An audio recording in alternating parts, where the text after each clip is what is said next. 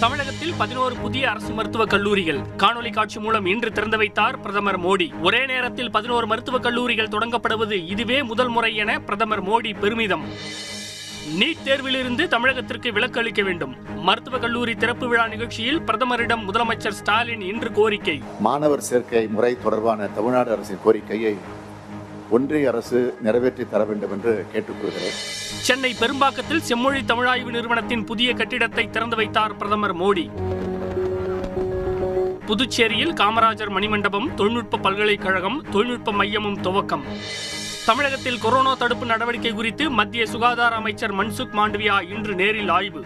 தேனாம்பேட்டை மாநில மருந்து கிடங்கு மற்றும் கட்டளை மையத்தை பார்வையிட்டார். மருத்துவ ஆக்சிஜன் கையிருப்பை உறுதிப்படுத்த அனைத்து மாநில அரசுகளுக்கும் மத்திய சுகாதார அமைச்சகம் இன்று கடிதம். முன்னாள் அமைச்சர் ராஜேந்திர பாலாஜிக்கு நான்கு வாரம் நிபந்தனை ஜாமீன். உச்சநீதிமன்றம் இன்று உத்தரவு. பத்து பதினொன்று பன்னிரெண்டாம் வகுப்பு மாணவர்களுக்கும் ஆன்லைன் வகுப்புகள் நடத்தலாம். தமிழக அரசுக்கு சென்னை உயர்நீதிமன்றம் இன்று அறிவுறுத்தல். பிரதமரின் பாதுகாப்பு குளறுபடி குறித்து விசாரிக்க குழு அமைத்தது உச்சநீதிமன்றம். ஓய்வு பெற்ற நீதிபதி இந்து மல்ஹோத்ரா தலைமையில் நியமனம்.